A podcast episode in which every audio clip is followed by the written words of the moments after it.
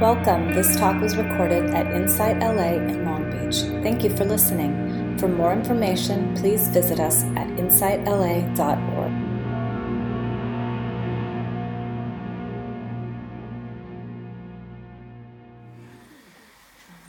Yeah, so welcome to Insight LA Long Beach Sunday Sit. And um, I'm going to be chatting today. We're going to be continue to go through uh, Dza Kilung Rinpoche's uh, wonderful manual on meditation in the Tibetan style. Like I mentioned last time, um, I've been waiting for a book like this for a really long time. Of course, when people are new to meditation, they're always asking you for like that starter book and saying, if I would get one book, you know, which one would I get? And in the Tibetan style, as far as the progression of meditation practices, it was always very difficult to find one. Uh, but this one is wonderful. It's just a, a basic manual to go through from the very beginning all the way to an introduction to Dzogchen. And there's a couple Sangha members that took it upon themselves to um, to practice these practices for a year because they're kind of, they're laid out in in a way that that you could do that. You could take each practice, even though there's seven meditations, and he gives like how many months to do each one. So I think that maybe might be fun to do next year. And I was able to chat with Venerable Tenzin Chogkyi. I met with her um, over the past weekend, and so she's very interested in coming down and doing some retreats next year here. So that would be really, really wonderful to get her down here and, and do some retreats. Um, using that as, as kind of a, a base for us. So meditation, uh, the, the fourth meditation is is the vipassana um, meditation, and of course it's in the Tibetan style, so they teach it a little bit different. There's some similarities, of course, but some differences as well. Um, they usually don't go really into the four foundations of mindfulness, which is more the Theravada style. But actually, I want to back up a little bit even before um, going into the actual meditation today, which is what are the obstacles to to vipassana? So vipassana is translated to insight, or the Tibetans like to use clear seeing, clear seeing to see clearly. Why do we need to practice insight meditation in the first place? So what are the, the um, say what are the obstacles to, to insight in our daily life? So this clear seeing, uh, the analogy that that is used quite often is that it's like a window, but there's sediment, debris on, on the window, so it's obscuring our clear vision. So, what is that? What is that obscuring the clear vision in the first place? Aversion. Yeah, aversion. So, I'm going to go over a few different types of aversion. That's basically it. Yeah? Um, yeah, that's, that's the general What's that again? A, a plus. Exactly. Go Bonnie. Yeah, and we're done. That's it. That's uh, aversion. We're out. We can just go back to sitting.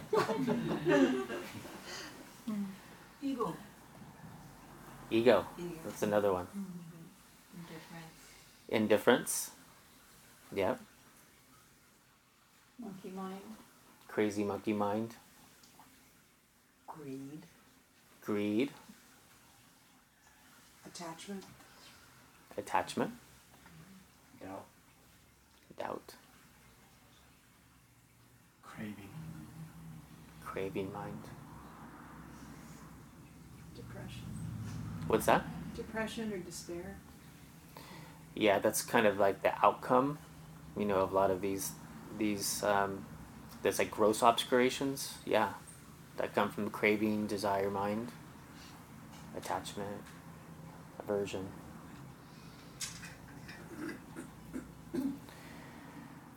So I'm going to go through a few, which all of those kind of fit into. Um, I'm going to go over aggression, non-aggression, symbolism, and suffering. So I'm going to look at these uh, a few different things. and these are kind of umbrellas to um, the things that came up there. And also, and also their progression. If we look at aggression, you know, not non-aggression. So one of the first steps to insight is non-aggression. And then we're gonna we're going to look a little bit deeper into the symbolism. This is like when we start to get curious on what does this mean. And then we're gonna look at at suffering, and this is a little bit more introspective. So, aggression, non aggression, as an obscuration, but also leading into insight. What does this mean? In this sense, is that we have a very basic fundamental opposition to reality as it is. So we're fundamentally opposed to reality as it is. And this breeds aggression. And when aggression arises, there's no more opportunity for openness or insight. So I suffered from this. There's several times I come from Insight LA, so I was up at Insight LA yesterday. And then um, I know I've used this several times because I'm on the 405 on Saturday, so I think it's not going to be, there's not going to be traffic. And of course, there's traffic, you know. So there, here's this, this fundamental opposition to reality that this is exactly how it is, and it's not how I want it to be. So I looked up aggression, and it said the definition of an action or an act of attacking without being provoked. In no way was I provoked. Reality was there was traffic. Now, how I felt provoked was from my own opposition, my own aversion, my own conceptualization, the own my own imputation, my own duality of life, my the own my own good and bad. Like I created that. It was 100% mine. Reality just is, it was just hanging out. It is just as it was. It was no problem. But because of my basic kind of world view of it, and even the view within the object subject of, of myself and, and whatnot. All of this created that, was the ground for that, was the base for that. And then let's say with that opposition, if this aggression, I want it to be this way, I want to mold it and shift it with this with this aggression, now I can't see it. Now I can't see it for what it is. So the first way that we can step away from this is to impute you know, some sort of, of kindness on a relative level. You can see just with a little bit of kindness arising on a relative level can soften this a little bit.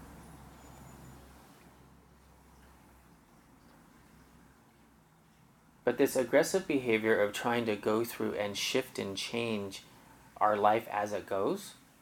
So think of how many times we do this a day. I mean, unless you're not like me. I'm trying to change reality all the time. You know, at work, you know, I work at a, at a clinic, and so patients are late all the time. This is, this is what happens. This is reality, right? Do I want them to be on time? All the time. Even though even though reality I, I know going into the day going into the week i know there's going to be late patients. Hmm? but i'm provoked from my own attachment to wanting them to be on time. You see? And therefore i cannot get clarity because i'm so stuck i'm so caught in this, I cannot get clarity that this is exactly how it is. Because I'm so caught up in all of that. Yeah, I can't see out of it.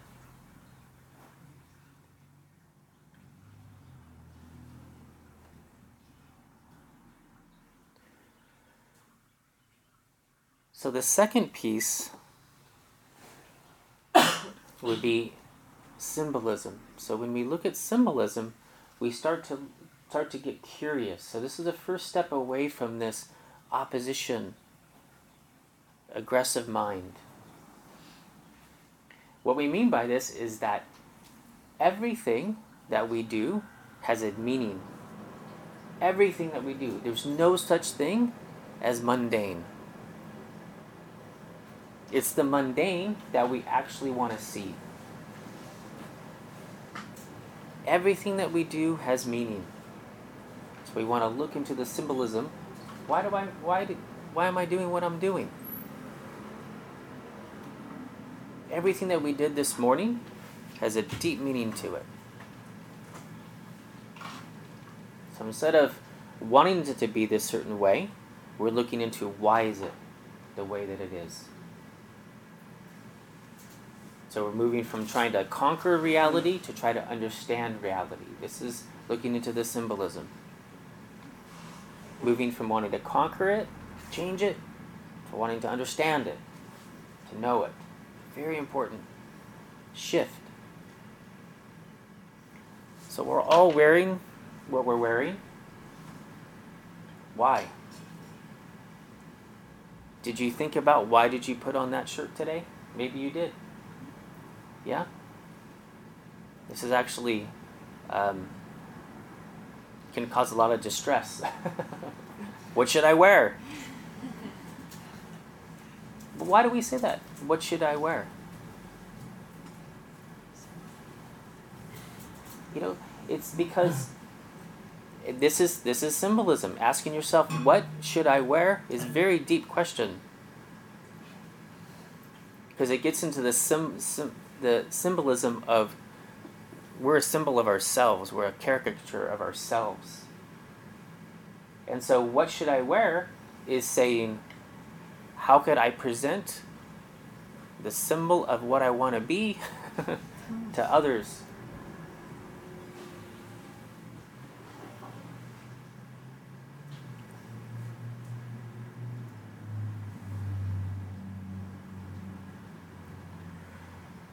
So, I got a new um, dog recently. His name's Wolfie. He's super cute. but I've been thinking of Krishna a lot because I was at Krishna's house a couple months ago, maybe already. And I was talking to him saying, um, We're thinking about getting a dog. And Krishna said, That's a lot of walks.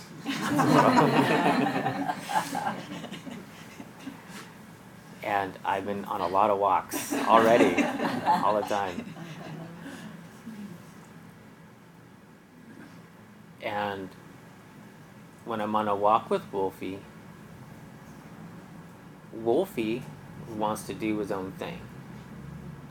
And I want him to listen to me. and so you know, I was thinking about this and the symbolism. It's really important to know why do I want him to listen to me. On one hand, I could, if I just become introspective, to see do I want to conquer Wolfie. Even even this even the mindset of you know I want the dog to listen to me. We could stop right there. We don't need to even go into that. On some level, it's so mundane. Like of course Everyone, everyone wants their dog to listen to them. We could just stop. So, on the progression to insight, is we want to look deep into this. Do I want to conquer, overpower my my dog, or is it out of compassion? I want him to listen to me so I so he doesn't run into the street and get hit by a car.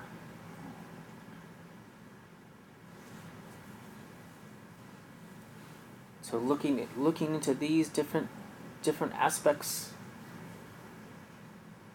of our life, into the very very mundane aspects. Why do we brush our teeth? Why do you eat what you eat? All these little things, little aspects of our life. So there's nothing mundane. So getting very, very curious. So this is the symbolism aspect. What does this mean? There's a Native American who was, was teaching his grandson. And his grandson was saying that he only really gave one teaching the whole time. He would come up to something, point at it, and he would say, What does mean? And he would sit you down in front of it. It could be a plant, a flower, anything. And until he came back, you weren't allowed to move. You're supposed to figure out what does this mean. It could just be this little thing. What does this mean? And so again, with, with insight meditation, we're moving inward. So this this aggressive nature, it's fabrication and story. It's very outside of ourselves. It's very made up. It's very story-like. Symbolism. What does this mean? Now this is getting very, this is getting much closer. This is getting much more real. Right? What does this mean right here, right now?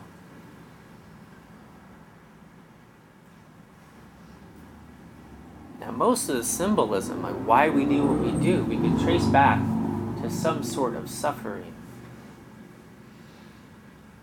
So this is this this is the third piece. Some sort of suffering. And again, this is like the first noble truth type of dukkha suffering. So it's maybe not so um, gross or tangible suffering, but when we really look back into these different things. I remember a friend of mine, a childhood friend of mine, and he was that kind of friend that I would like to just go hang out with, and we didn't have to do anything. Just hanging out was enough, you know? But there comes a time, teenage years or something, when you have to do something. like, there's always that. Like, little kids could just go play but then it's like, hey, what do you want to go do? And if there was nothing to do, suffering. right? But it's like this. Like, actually, we're fine. Like, right here, we're fine. There's nowhere to go, nothing to do. But this ignition of seeking happiness, seeking, craving, like we need this and this and this and this, and then so that that momentum out that causes that is the um, like I wrote a poem this last week. It says, you know, be careful where you set the bar for happiness, because everything beneath that is suffering. So like this if we as soon as we seek this pleasure or something outside that sets the bar. That sets that's um, kind of the placement holder for suffering. Yeah by that by moving out like this so we could look into like why do we go to the movies right this is the symbolism why am i doing this why am i going to the movies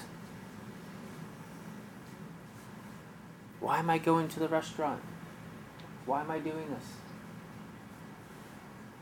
Now, if we look back, there could be something super mundane and just saying, yeah, compassion for myself. I want to be happy. This is entertaining.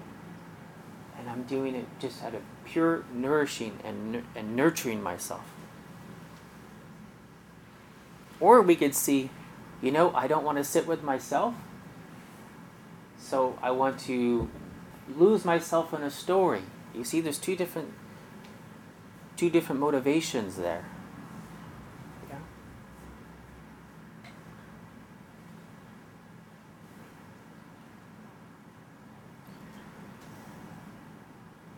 So, looking at again, just kind of reiterating this kind of aggressive attitude of life we're trying to shift and change as we go through the day.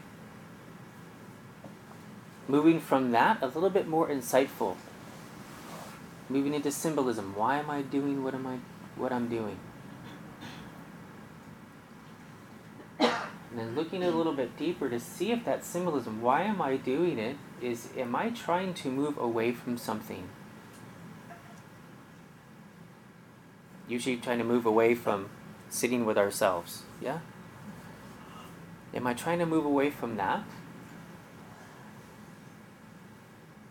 And then, if so, then moving into the practice. So this is kind of what gets us to into into the practice of just sitting and being like we've all the reason why we're all here is because we've all done this. And we've wanted to come into the practice of actually being with ourselves. There's some obviously or we'd all be at the movies or go you know out drinking beer watching the NF watching the football games which is nothing's wrong with that either but these things we have figured out like I like to say, they're not sustainable and not reliable. So, insight meditation to see clearly. And what are we seeing clearly? What are we seeing is that we're okay as we are. Without doing anything, without grabbing anything, without changing reality, without conquering it, by understanding that we're, that we're okay already.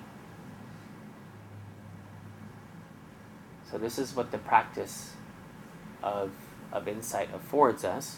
It gives us the container, the opportunity to relax enough, to relax, and actually to see clearly that we're okay as we are.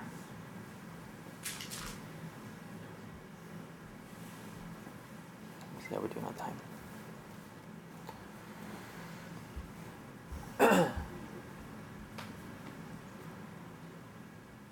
so I'll kind of start into just, and maybe we could sit for a little bit, but um, into the second phase of that is how how does that unravel? How do we know that we're okay as we are?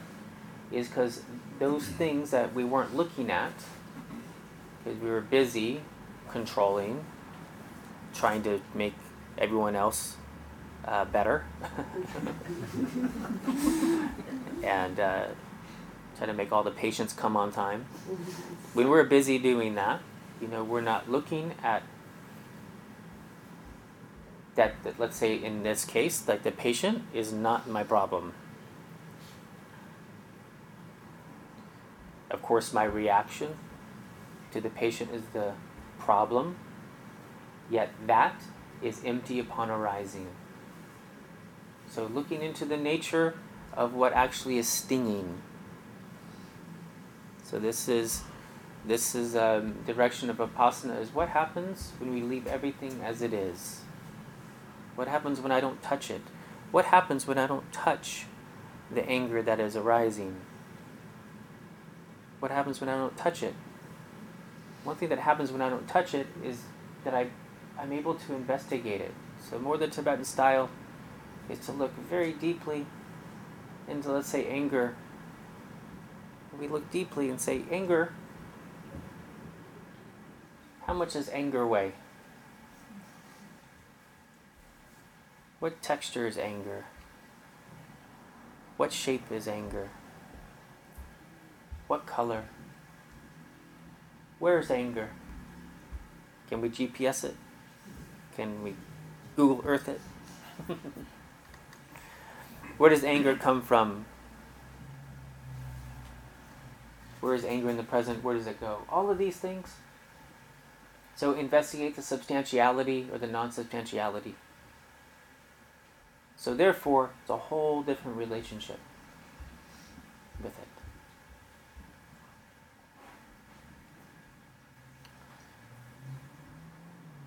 Okay. Maybe sit for a few minutes.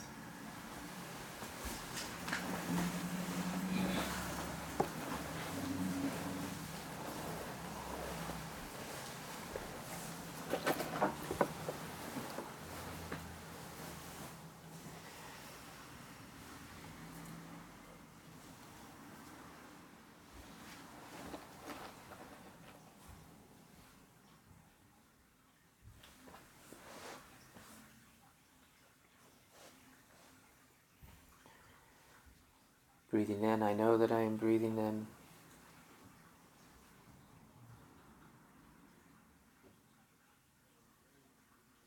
Breathing out, I know that I am breathing out.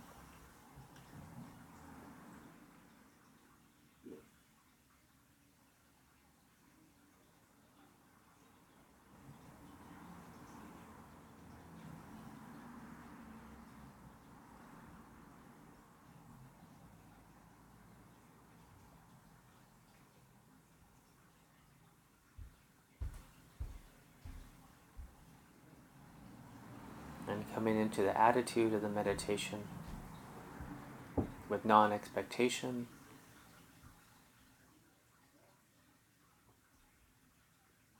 Nothing to experience, nothing to achieve, nothing to understand, nothing to find.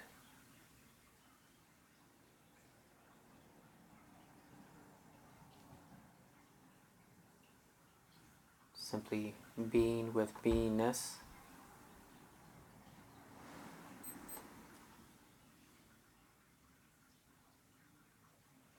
Being with the experience of the present moment and being with the experiencer of the present moment.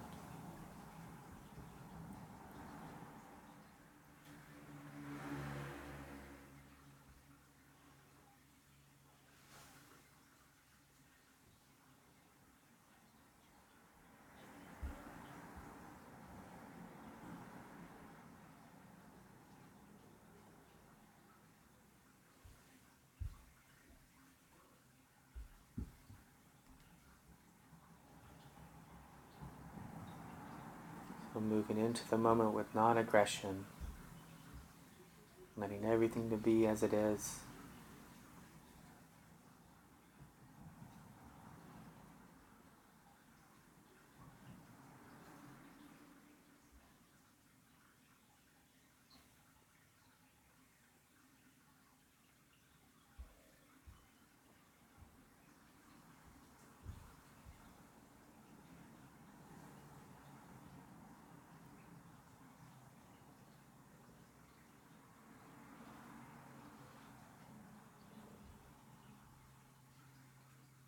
being aware of awareness.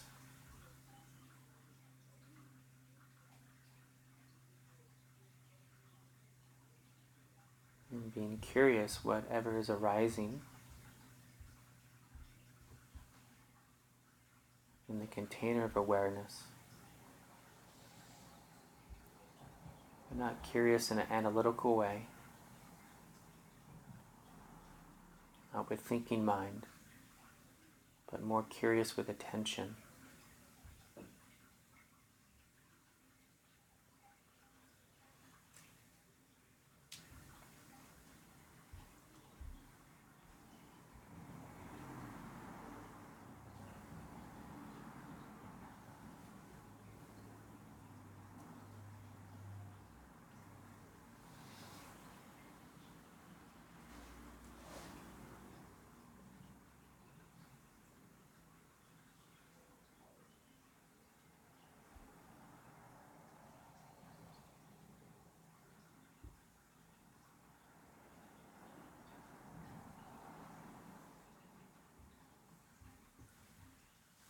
Letting everything in, letting everything out, sensations of the body, sounds.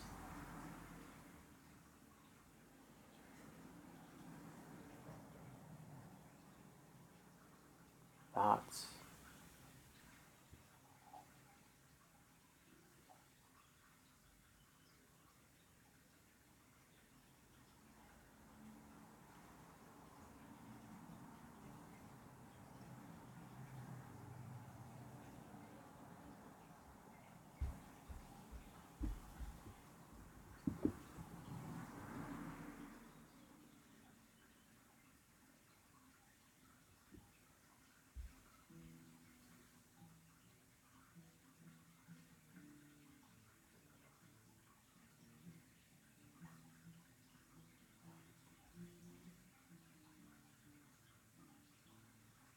Everything is support for your practice and opportunity to be aware.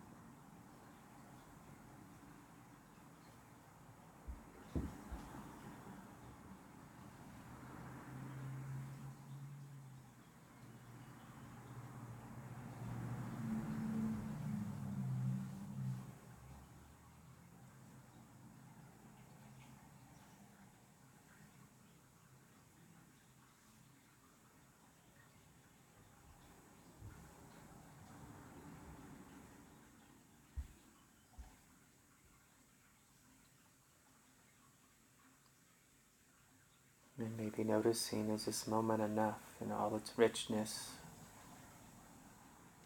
in all its dynamic nature? Is there a part of you that needs anything more? And what might that be? And why is that? Is there a part of you that could also find peace here? The other side of that need for something else.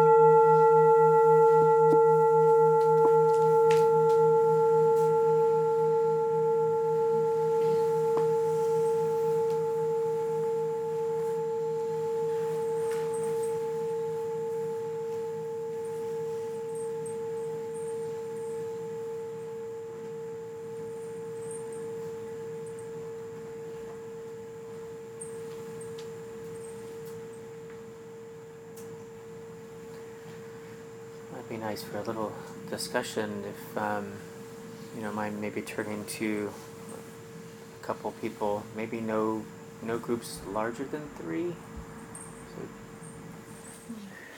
So, all right. Um, anyone like to share with uh, the larger group what came up for them? Sure. Well, I think it was very interesting, we found it very interesting, your definitions of things, right? I hadn't heard aggression used in that way before, symbolism used in that way before. And for me, like aggression, when you're, it denotes violence, that's how traditionally. Yeah. And, and so it was interesting for me to hear it in a different way, which is just trying to shape, impose your will on, on reality, right? Mm-hmm. So, um, I, it just, um, it, there are times like when you're talking about your dog, it's like talking about toddler, where, you know, Mhm. you're examining and you're, you're seeing, why are you doing this, right? And sure, there are the people that are like bullies and wanna like dominate and all that, but then there's that care, so I think there's intention. You know, the intention is what's important with the, Mhm. even the aggression, aggression sounds so negative to my ears, um, but it's the intent that you bring to something and the softening that comes, you know, with your actions as a result of your intention. Mm-hmm. I mean, accepting reality, the four oh five is the four oh five. So why am I getting upset about this? Right. Um, but I'm, uh, anyway, I just thought it was interesting, your definitions of Yeah. all that. Yeah, and you're absolutely absolutely right with in, with intention, and, and this is investigating our intention. Right. This is like how do we get to that point to so we could open up and have that choice of intention or that choice of changing our intention Yeah. and noticing our intention. Yeah. Yeah. Thank you.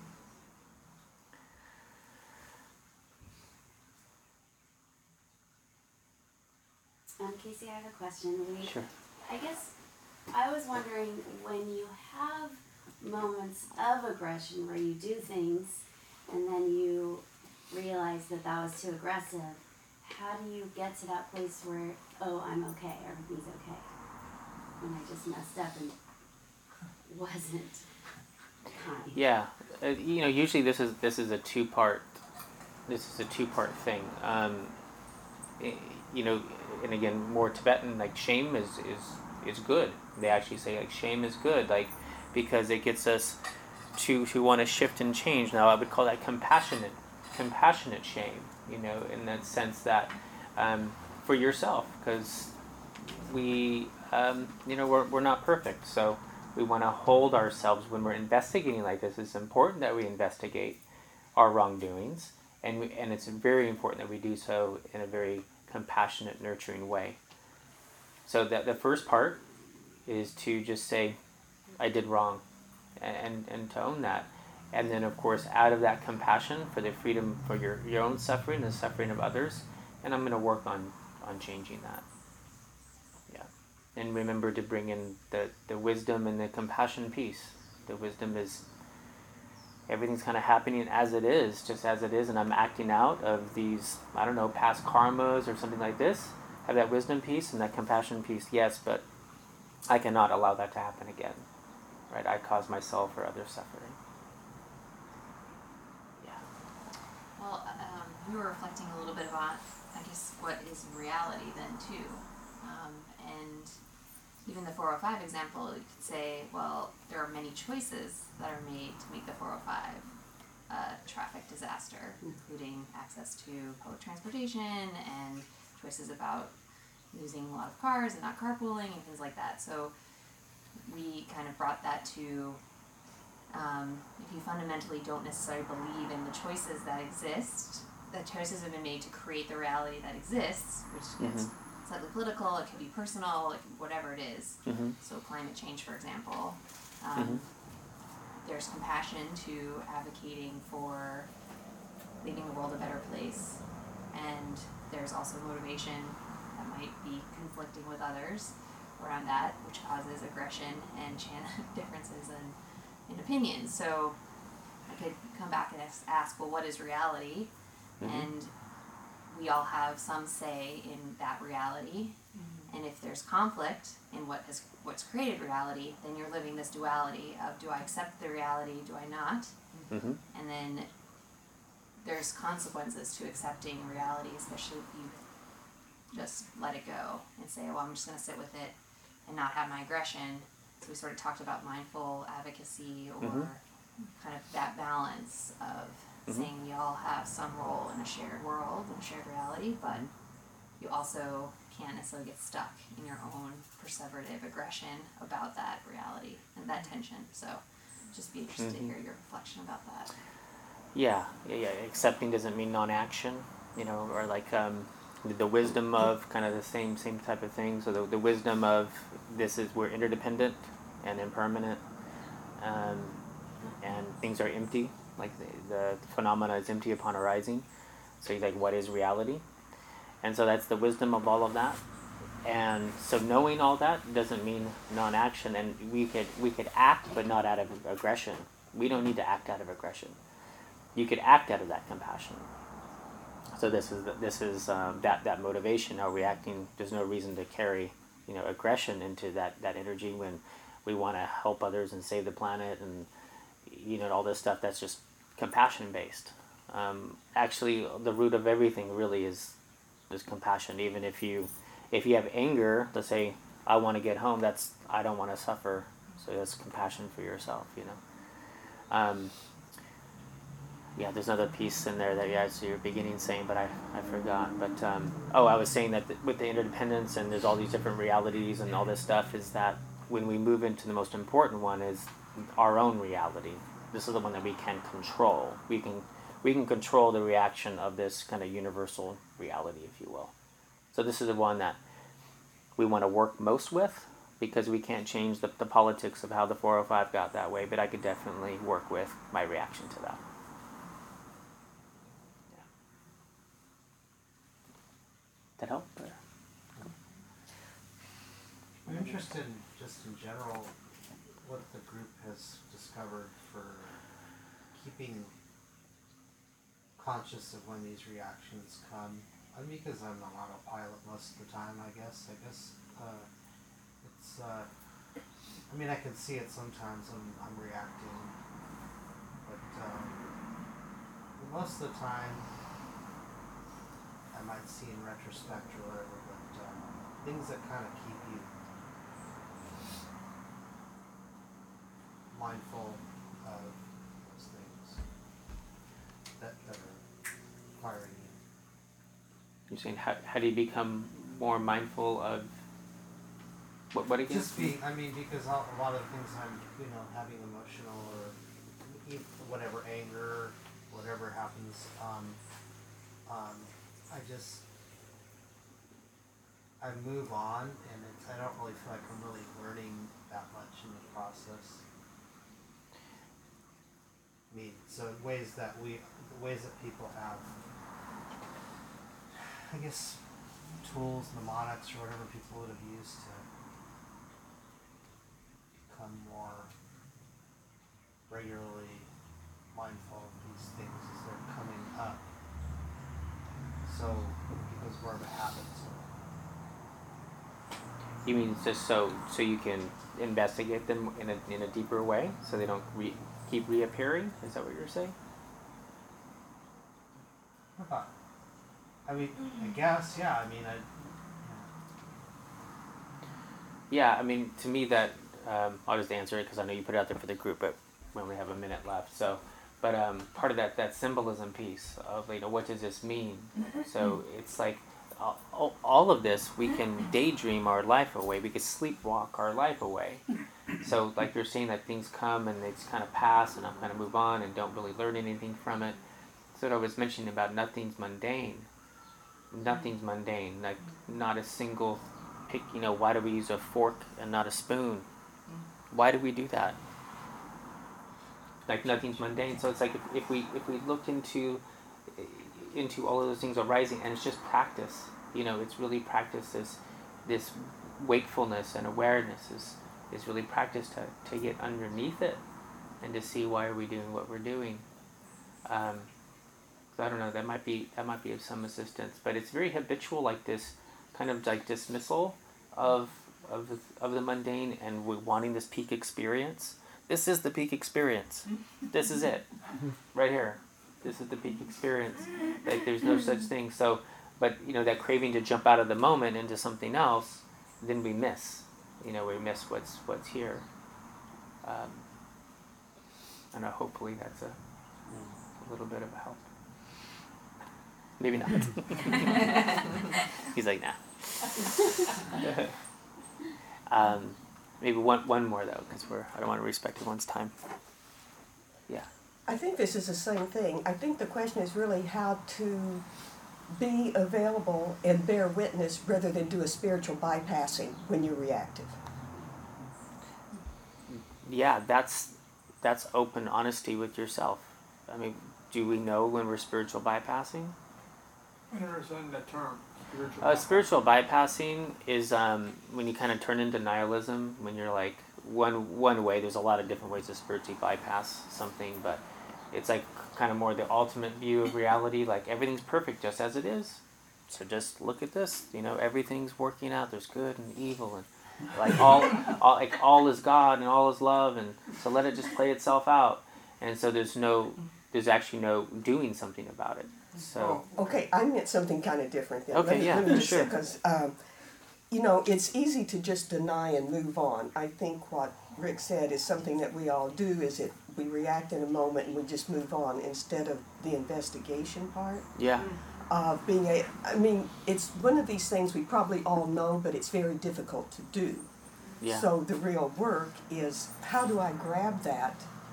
This is what I'm bringing to it yeah. so that I can learn from it rather than just letting the moment pass and, and basically not really investigating it and learning from it. Yeah, and, and another maybe this is more the spiritual bypass. Another when we get where we're talking about non-grasping mind, and so you're letting everything come and go, like in meditation or whatnot. So you're like, okay, let this emotion come and go, and let it go, you know.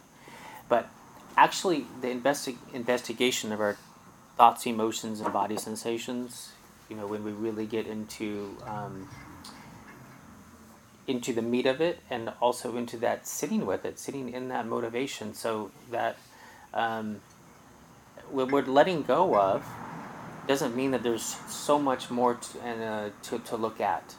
So letting go of an emotion, like letting that come and go. Um,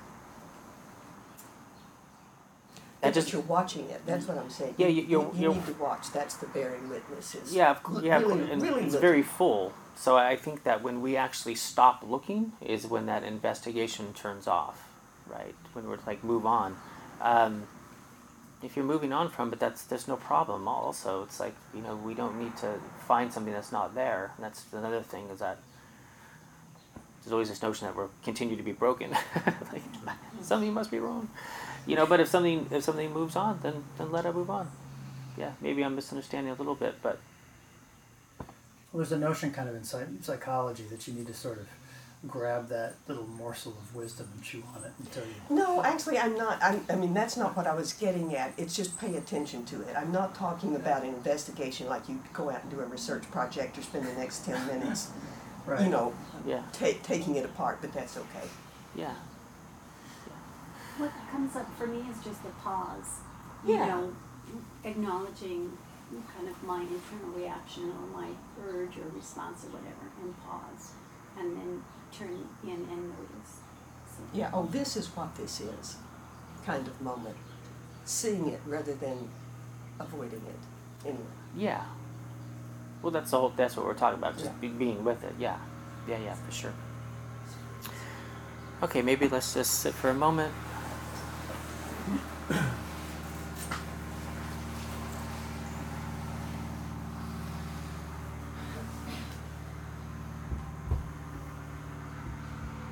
taking all the wisdom, compassion, love, insights, all the merit that we've accumulated together during this time.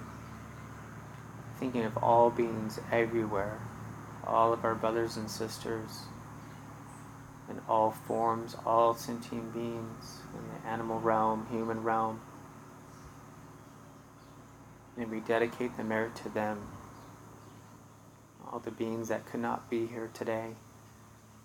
We're all interconnected. May somehow, some way, they all feel love and compassion and wisdom. May all beings everywhere, without exception, be happy and free from suffering. Om Mani Padme Hum.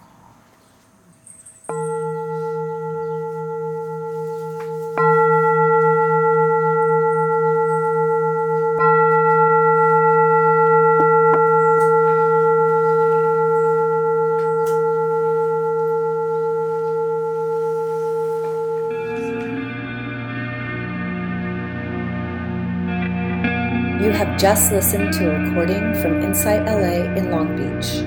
For more information, please visit us at insightla.org.